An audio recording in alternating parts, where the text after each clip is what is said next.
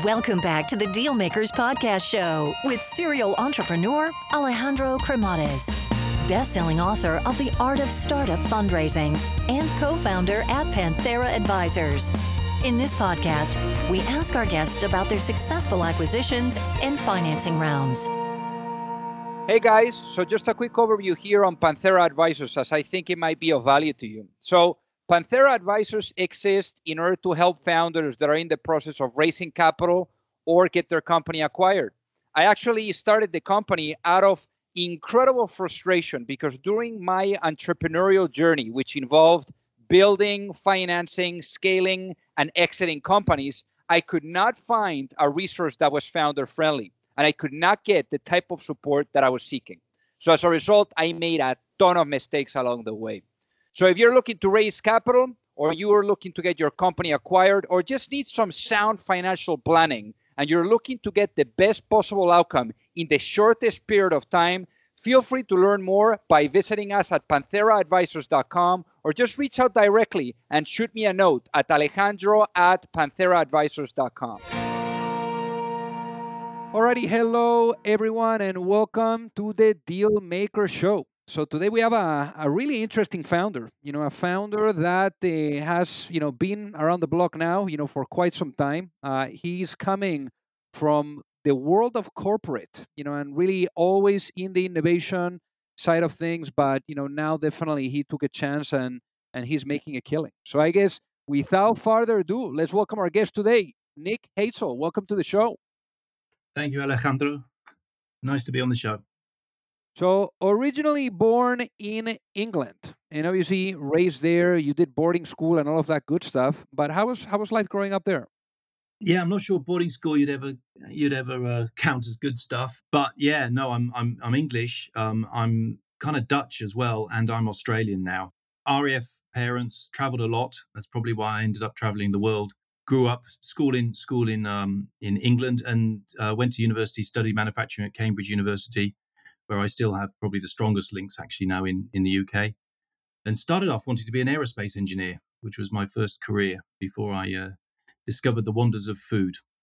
You know, it's interesting how in, in the UK the boarding school is is such a such a big thing. I mean, obviously the I, I'm originally from Spain, where people stay with their parents until they're like in their 40s, you know, and they and they and they get married, right? But in the UK, you know, and, and obviously I, I, you see that in the US too, where people go off to college. But in the UK, I guess that that sense of independence, you know, is really formed when you are going on your own to boarding school very early on in your life. So, so how was that particularly for you? How do you think that shaped your personality and being, you know, with the uncertain? Yeah, we should maybe involve my therapist in it. I think I think boarding boarding school um, teaches you about resilience. If you can survive in that environment, you can survive pretty much anywhere. And the other thing I think for me is a, a sort of restlessness. Always wanted to move country. Always wanted to be in different places, get get new experiences. Um, and I think that's part of boarding school and part of a, a services upbringing.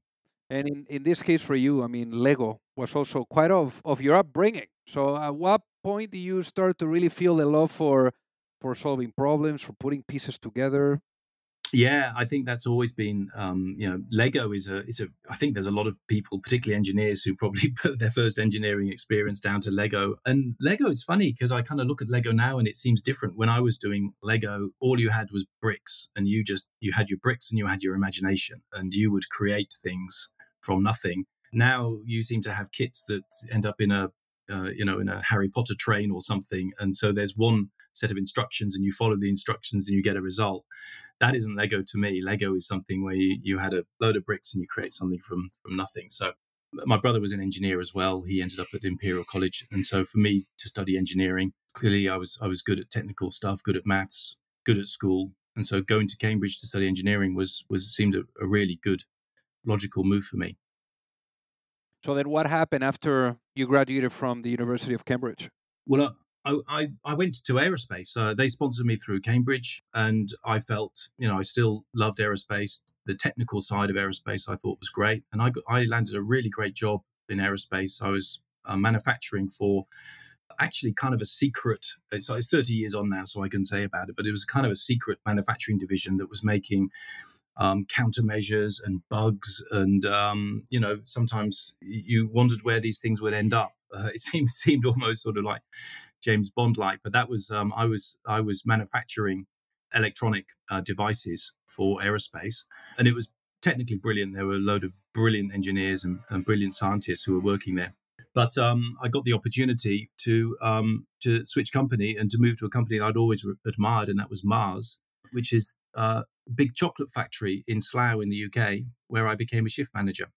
And uh, and that was my first sort of move into food, which has always been part of my life. I've always been into cooking and into food, and I uh, ended up as a production manager in in Slough in chocolate, and that was my career, beginning of a twenty year career in Mars. That's a, that's an amazing switch from aerospace to chocolates. So I mean, it's a remarkable, and obviously for you as well. While you were uh, with Mars, you really were present to how excited you were around innovation and research and development. So how was that, you know, process for you? Trying to figure out something better was always part of what what I did, and and sometimes in manufacturing that's not terribly helpful when you're running a production line. But um, in Mars, there were quite a few sort of opportunities we had to to just figure out different ways of running things that would that would either be cheaper or better quality. And I, I can remember again sometimes not not terribly valued when you're changing you know it's not for a shift manager to change recipes or whatever or do experiments but that was always very much part of of how i thought. And luckily enough when i was in mars and I, would actually moved from slough to to holland to the food part of the business and was part of a team building a, a, big food factory there was an opportunity when the r&d director lost their their um, product development manager um, moved to uh, their, their manager moved to, to china there was a vacancy. He had a problem, but he knew me and he knew how I thought, and he recognised that I actually shouldn't be in manufacturing or in engineering, or that I should be um, in R and D. That was for me home. That was that was where I, I had permission to change things. I had permission to think things through in a different way. That was uh, for me. Uh, I'm, I'm, still in touch with that that particular person. He was he ended up as head of uh, R and D for Mars. He's been a mentor all through my career. So then let's talk about, you know, in this case, after you do Mars, then you go to PepsiCo.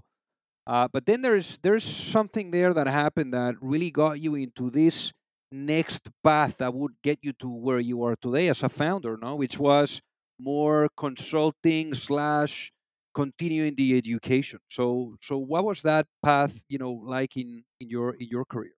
Yeah, yeah, sure. So after Mars, and, and I moved to Australia with Mars um, to head up R and D for their food company there. I moved to PepsiCo, um, which was a, a, a big move, very scary after so many years at, at, Mars. And then after five years in PepsiCo, I was made redundant. Um, so R and D in in Australia, a bit precarious. It's a small market, and there was a centralization going on. And so I started. I fell into consulting which gave me a, a, lot of experience in a lot of different companies. It got me um, working with the CSIRO, which is the big science institute in Australia, part government funded, but also started to teach. Um, there was a new degree started up at, at UTS, University of Technology Sydney, called uh, Bachelor of Creative Intelligence and Innovation. And uh, I was there at the beginning trying to figure out how to teach other disciplines how to innovate. And uh, it was a very um, ahead of its time degree. It's, it's insanely popular now. It's it has thousands of people applying for very few places. Um, but it's it essentially if you if you're a lawyer or a engineer or a physicist or a journalist, it really doesn't matter. I think there's 25 degrees which you do in parallel. And it teaches you how to be innovative, and uh, it does it in a multidisciplinary way. So a journalist is thrown in with an engineer, is thrown in with a with a lawyer, and they try and figure out how to what the methods are because every discipline has a has an innovation method. It's just that the what an engineer does isn't recognized by what a marketeer does and isn't recognized by what a uh, a designer does but they're all relevant tools. So i taught that for 4 years um, and and that sort of actually really opened my my eyes to to startups, to entrepreneurialism. I actually taught startups, even though I'd never done a startup. I've, I've focused a lot on entrepreneurialism, like what it's like to try and innovate in big companies and how insanely difficult it is, and why why big companies actually resist innovation with a with a fierceness that, that is really quite quite insane. Uh, it's like innovation is uh, is some sort of disease that the immune system has to try and kill. Um, there is it's a very useful analogy actually that. But yeah, so I was in a really interesting position when when I got a call, which was probably the starting story of of V2 Food. So then let's talk about that because you receive a really interesting call that got you into this journey. Yeah, it was it was from um, Martin Cole, who's actually my chief scientist now. But Martin Cole was head of uh, food and agriculture for the CSIRO, um, and I'd known him for many years. Done not, lots of projects with CSIRO in in in some sort of really interesting food technology spaces. And he gave me a call and said, "I've got an opportunity for you. Are you interested? Do you know anything about plant-based meat? Are you interested in in in doing something there?" So yes, I was interested, found out more. And basically, what had happened was that he'd been in a meeting earlier with um, a guy called Jack Cowin, who's the founder of Hungry Jack's, which is the biggest franchise, which is a franchise in, in Australia. It's the same as Burger King in other countries. And uh, a venture capital um, guy, Phil Morle from Main Sequence, which is the main venture capital arm of the CSIRO. And basically, they'd they'd come to a conclusion that no one was doing plant based meat in Australia and that CSIRO had technology that could be relevant to that space, but they needed somebody to start a company. So um, I did a bit of due diligence and uh, said yes, and then found myself on a on a plane to um, San Francisco where there was an alternative protein conference, uh, which I wanted to go to to try and find out what was what was going on, what what was happening in this space. And uh, yeah, found myself in in a horrible hotel on the 17th of January in 20, 2019. So uh, yeah, two years ago, feeling uncomfortable and thinking about well, why why do I feel so uncomfortable? Um, and it occurred to me that one of the reasons I felt uncomfortable was there was like 50 CEOs of alternative protein companies, and I reckoned I was the only non-vegan in the group. And I was thinking about that and saying, well, why is this being defined as a vegan problem? because it isn't a vegan problem. It's about people, all people in the world like to eat meat, but we're eating way too much of it for it to be sustainable. And I think that's been a core sort of framing of the problem, which has helped V2 Food um, navigate its journey over the last couple of years. And what's kind of serendipitous is the 17th of January is also uh, the date when the Eat Lancet report was published. Now, the Eat Lancet report was the first time sort of environmental sustainability was combined with nutrition to sort of answer the question, what should we be eating? Um, and the answer came back loud and clear: we should be eating less meat. Um, and that's been that report has been cited enormously since, but it was a real landmark um, report. So that those that date, 17th of January, also happened to be the date when uh, when the seed money for V2 Food came through, and um, so that'll stick pretty much in my head. But that was the journey starting. Um, and then we got to the product development after that. So that was a that was a journey in itself. So let's talk about eating Whoppers every week. Every week, no more than that. I, I must admit, um, before I ate the Whopper, I you know I went around uh, US and, and Europe, looked at all the competition, found out what what it was, and then also what's the gold standard. So I, I I wasn't a big burger eater, I must admit, but I ate a lot of burgers, obviously including the Whoppers. But what was the the best burgers I could find? just to get in my head a sense of well, what is it that is the gold standard? What are we what are we aiming for? And then it was an insane journey where I was moving from one R and D facility of the CSIRO, where they specialised in sort of texture and protein manipulation, um, to another facility where they they they had the flavour chemists and the and and then another facility where the Whopper was being made. And basically, I did that journey um, once a week for for about uh, 20 weeks, iterating all the time, taking taking learnings from one, moving to the next, taking learnings from another, trying to turn it into a burger. Did that in, in, insanely quickly. We really felt that we we had a we didn't have any time to waste. Um, till a point in June um, when we were tasting the results of our R and D, and we'd had some pretty tough feedback up until then. You know, really tough feedback about you know nowhere near good enough. This is not never going to work, and and with some serious question marks. And we had a blind tasting with Jack, and um, and again, Jack said, you know, look, you've really got to do some more work on this. Is not this isn't this isn't it at all. It's got to get better. But he was eating his own Whopper. He made no comment about what we did before. And that was the moment we said, right, we've got you. We're going to launch. We've got something now. Um, and then, of course, the, the question was, well, yeah, but Christmas is coming. Um, you can't launch during Christmas. And so I asked, well, when, when's the earliest you can launch? And uh, when, when's the latest you can launch uh, without interfering with Christmas? And it was October, which gave us, I think at the time, like two and a half months to go from prototypes to, to launch. But we had to do it because we weren't going to lose five months um, and launch in February. So that was the date set. And then we, we started working um, with the Whopper factory to try and figure out how they can to how they can actually make plant-based meat. So then, at what point do you realize that you're tasting something that makes sense and that is delicious? Yeah, when you're in product development, it's it's it's there. There are lots of little breakthroughs, and so when you're so close to it, you you don't get a sense of oh wow this is amazing because it's it's incremental. But there's been a, a number of big breakthroughs where you're sort of dancing, where you think finally we've cracked juiciness, or finally we've cracked chewiness, or or you know. So what is really exciting is when you do you do give your product to a consumer um, and it's clear they've got no idea that it's not meat. And then you tell them afterwards, you've just eaten uh, V2, there's no meat in that. And the surprise and the, the, the shock and, and sometimes delight, uh, that's when you really know that you've got it. And uh, look, f- from my perspective, we're not there yet. You know, this is a journey. There is no limit to how good we can make plant based meat.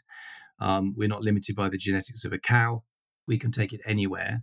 For us, it's a, it's improving all the time. But when you when you when you get reactions from the consumer, it's the same um, all through my career. It's a real buzz when you see your product in the supermarket. And and what I always do is I always sort of stand back and watch, you know, and sort of will people to buy my product. And and if they do, then I'll, I'll often go and ask them, you know, why do they buy that and and do they like it? But it's that thrill never goes away when you know that uh, that lots of people are buying your product and enjoying it.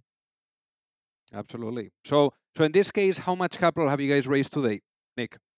Well, in total, it's more than a hundred million. Um, the first raising was a was a couple of million um, in seed, and then we did another th- thirty million raise at Series A, and we closed Series B um, in November of last year, uh, and that was a uh, seventy million Australian, it's about fifty million US. Um, but we've got a lot of building to do. We've we've built a, a big factory uh, in Victoria and uh, we've got a, an awful lot of uh, R and D and growth ahead of us. Um, and our growth plans are are insanely ambitious. We kind of see this as an existential problem in the world. You know, there's 10 billion people. There's a, a meat industry which is scheduled to be doubling in the next 20 years if nothing happens, and there is physically not enough land on the earth to support that. It is a physical impossibility. So, what's the alternative that's going to exist within the next 20 years that's going to be the size of the meat industry. And uh, venture capital have done the maths on this as well. That's why they're all piling into this area. Um, you know, it's a trillion dollar industry that will be created, and we're pretty keen to be one of the, the players that make it makes this happen. So, so the speed at which we're operating now is we have in our values something called dangerously fast, which which is, the two words are important. If it doesn't feel scary and it doesn't feel a little bit dangerous, then we believe we're not going fast enough. And you know, it's it's interesting. You know, going back to the to the amount raised. I mean, obviously, it's, it's pretty impressive um, that you guys have been able to raise all of that, um, being outside of the U.S. So, is it how challenging is to move through all these different financing cycles where perhaps capital is a bit limited, no, in in when you're outside of the U.S. where you have the big funds.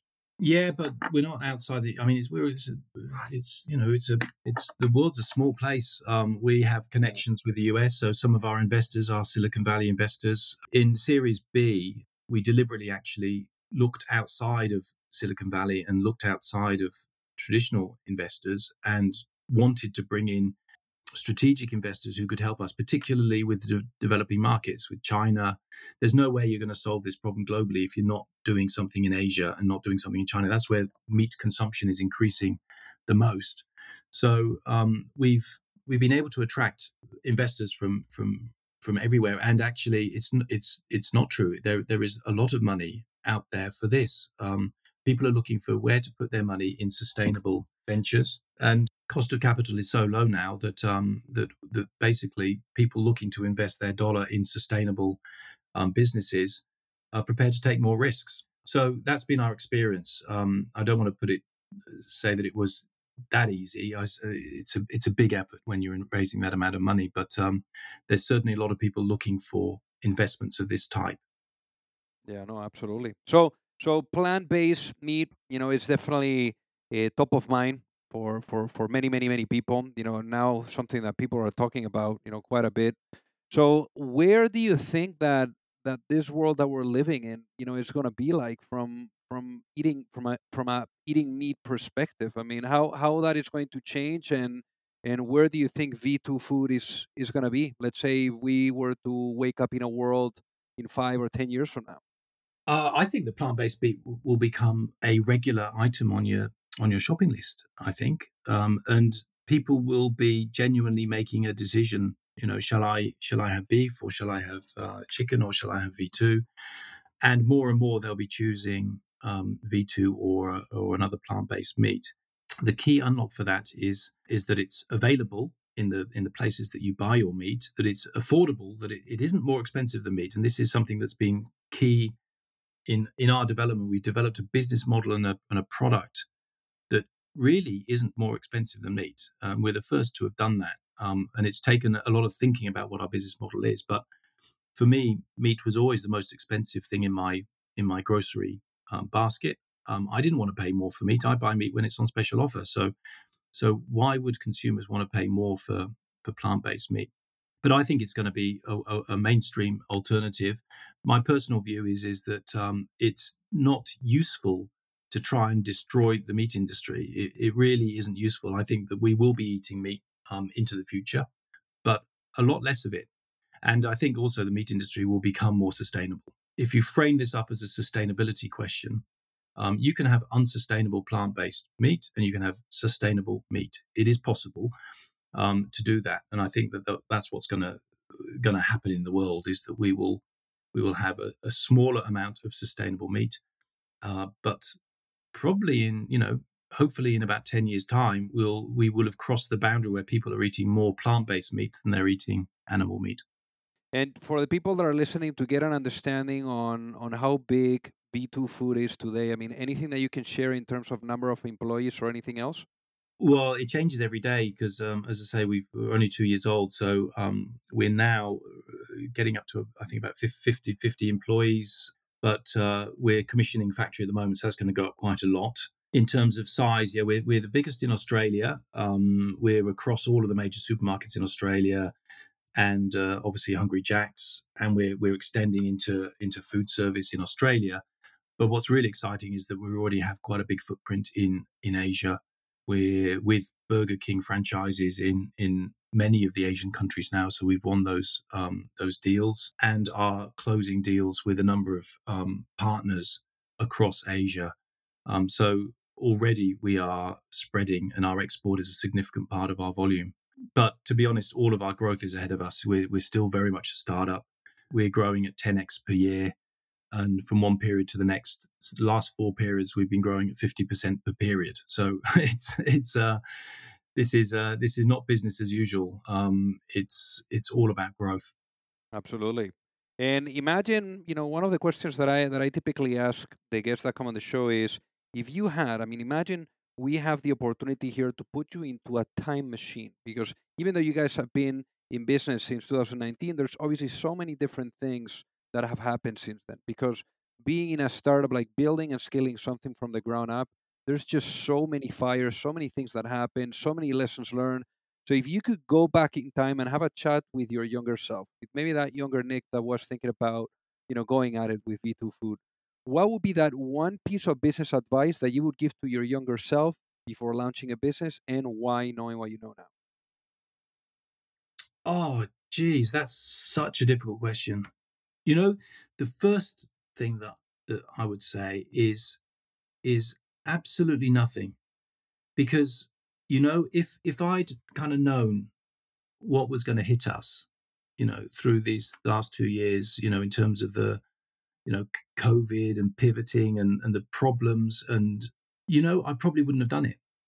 So actually ignorance is your biggest weapon um, when you're doing a startup. If you you know, and now I kind of, you know, I've read Steve Jobs and everything, and and and he talks about being, you know, staying foolish. Um, that's what he's talking about. You've got to stay. You've got actually, if, be, being naive is the biggest good thing. I don't find the word that, but it, it really is a, an asset for a startup founder because if you know too much, then you wouldn't even try. It would just be too hard. On the positive uh, thing, what would I have done different?